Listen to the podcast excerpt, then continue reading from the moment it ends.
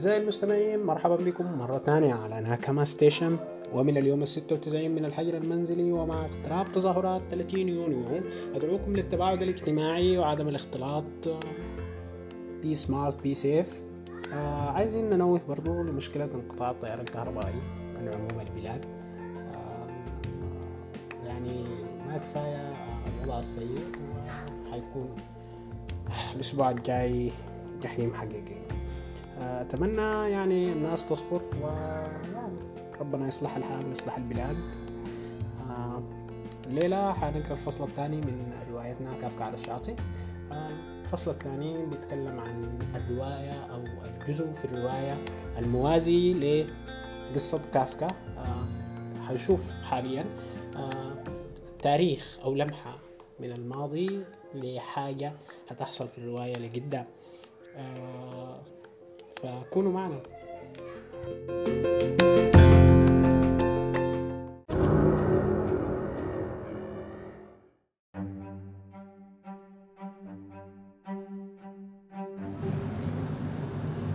الفصل الثاني كافكا على الشاطئ. هذه الوثيقة مصنفة سري للغاية في وزارة الدفاع الأمريكية وقد أصبحت متاحة للعموم عام 1986 بموجب قانون حرية تداول المعلومات وحفظت بإدارة الوثائق الوطنية بواشنطن حيث يمكن الاطلاع عليها.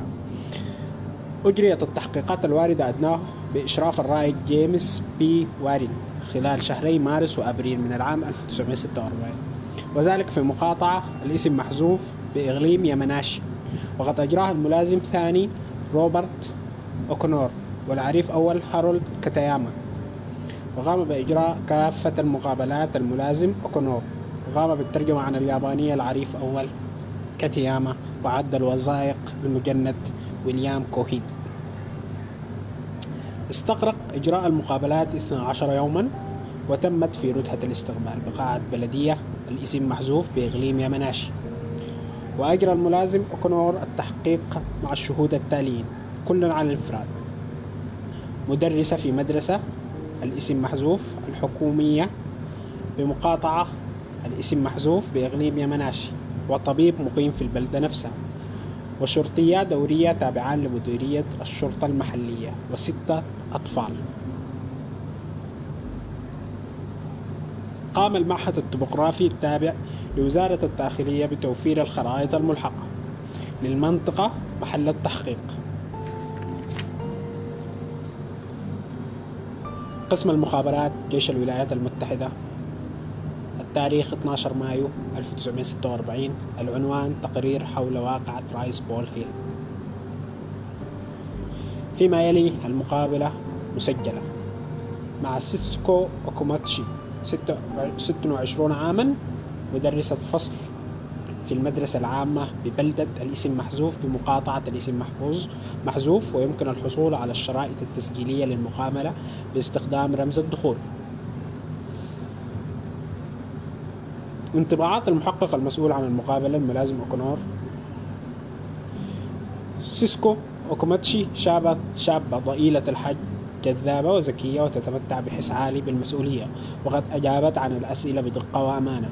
على الرغم من تأثرها بالصدمة التي سبب لها الحادث التي سببها لها الحادث تتوتر بشدة عندما تحاول أن تتذكر وتميل عندما عند وتميل عندها إلى التحدث ببطء. لا بد من أن الساعة كانت بعيد العاشرة صباحا حين رأيت ضوءا فضيا يومض عاليا في السماء. نعم بالتأكيد. كان ضوءا فضيا ينبعث من جسم معدني. تحرك هذا الضوء ببطء شديد من الشرق إلى الغرب وظننا جميعا أنه طائرة بي 29 كان فوقنا مباشرة بحيث اضطررنا إلى أن ننظر عموديا لكي نراه وكانت السماء زرقاء صافية والنور يلمع بشدة. وكل ما استطعنا وكل ما استطعنا رؤيته هو هذا الجسم الذي يشبه الألمنيوم أو الفضة. لكننا لم نتمين شكله جيدا لأنه كان بعيدا جدا وخمنت أنهم هم أيضا لا يستطيعون رؤيتنا من هذا الارتفاع ولهذا لم نخف ولم نتوقع هجوم أو قنابل تنهمر فجأة فوق رؤوسنا. فلا فائدة من قصف القنابل هنا في الجبال على أي حال. قدرت أن الطائرة متجهة لقصف مدينة كبرى في مكان ما أو ربما عائدة من إحدى المهمات فواصلنا سيرنا. وكل ما فكرت فيه هو كيف ينطوي هذا الضوء على جمال قريب. طبقا لسجلات الجيش لم تعبر أي قاذفة أمريكية أو غيرها من الطائرات أجواء تلك المنطقة. في ذلك التوقيت العاشرة صباحا في السابع من نوفمبر عام 1944 لكنني رأيتها بوضوح وتلاميذي أيضا رأوها. وظننا أنها لا بد من أن تكون ب 29 فقد سبق أن رأينا نماذج كثيرة من هذه الطائرة وهي الوحيدة أغلب الظن القادرة على التحليق على مثل هذا الارتفاع. وهناك قاعدة جوية صغيرة في إقليمنا وكنت أرى كل فترة الطائرات اليابانية تحلق في الجو لكنها كانت صغيرة ولا تحلق على مثل هذا الارتفاع. ثم إن انعكاس الضوء على الألمنيوم مختلف عن انعكاسه على المعادن الأخرى والطائرات الوحيدة المصنوعة من هذا المعدن. هي بي 29 فكرت أنه من القريب حقا أنها تحلق بمفردها لا ضمن سر هل ولدت في هذه المنطقة؟ لا ولدت في هيروشيما. وتزوجت عام 1941 وأتيت إلى هنا مع زوجي. كان مدرس موسيقى في مدرسة إعدادية في هذا الإقليم. وتم استدعائه إلى الجيش عام 1943 ومات في الحرب في ليزيون في يونيو 1945 عرفت لاحقا بعد بعد بعد أنه قتل أثناء قارة أمريكية فجرت مخزن الذخيرة الذي كان يحرسه على الحدود مع مانيلا ولم ننجب أطفالا. على ذكر الأطفال كم طفلا كانوا معك في تلك النزهة؟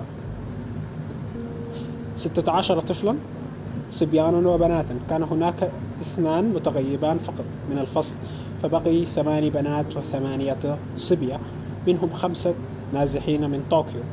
انطلقنا من المدرسة في التاسعة صباحا كانت نزهة كغيرها من النزهات المدرسية وكانوا جميعا يحملون مطرات الماء ووجبات الغذاء. لم نكن ننوي دراسة شيء محدد كنا فقط سنصعد التلال لجمع الفطر والنباتات البرية القابلة للأكل.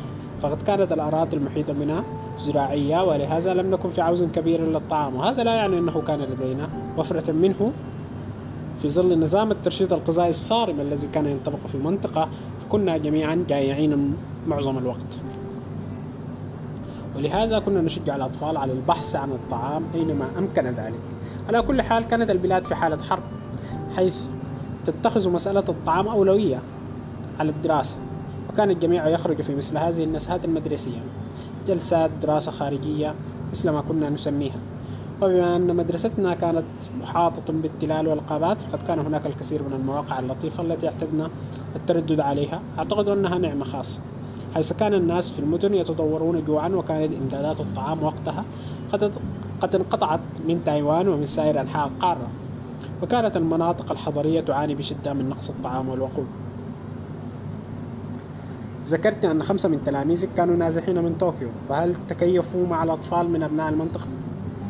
أجل على الأقل في فصلي. بالطبع نشأت كل مجموعة في بيئة مختلفة كليا عن الأخرى واحدة في الريف النائي والأخرى في قلب طوكيو فكان الأولاد في كل من المجموعتين مختلفين في طريقة الكلام وحتى في أزيائهم.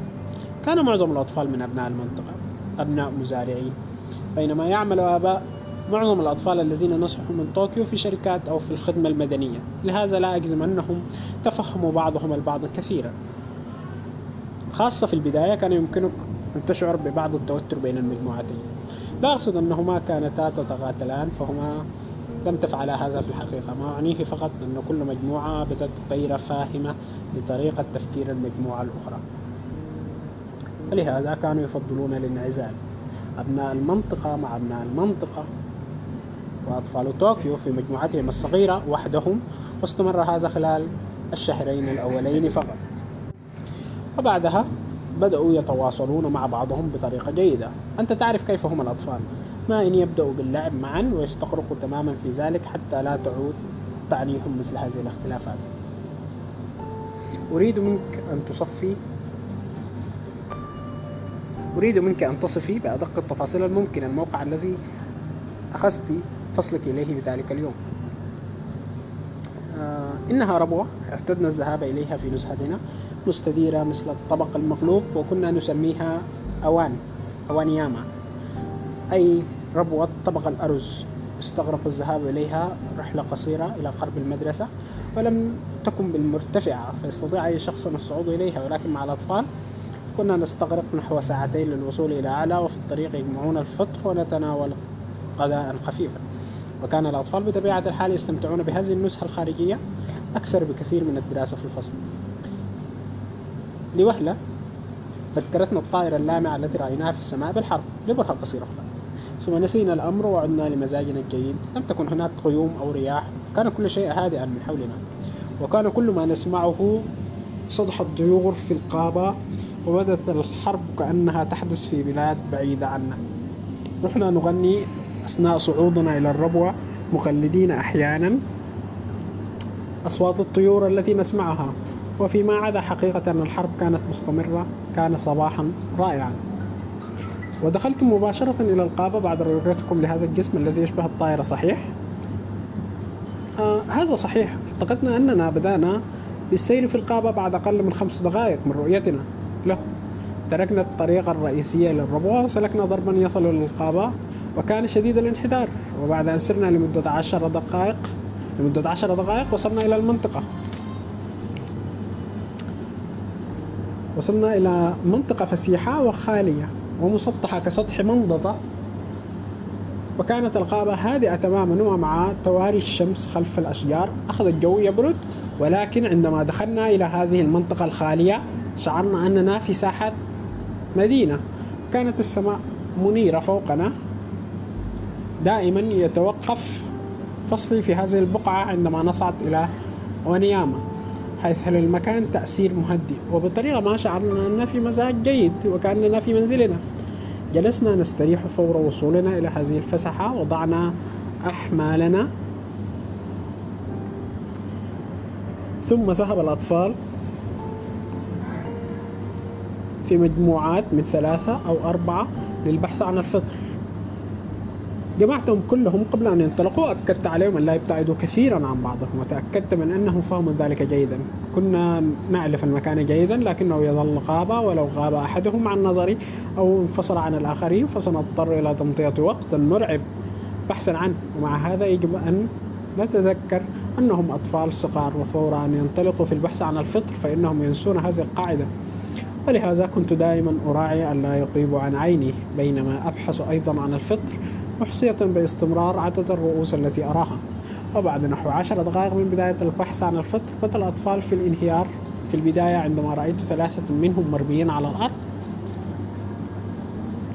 كنت متيقنا من أنهم أكلوا فطرا ساما وهناك الكثير منه في منطقتنا وبعضه يسبب الموت.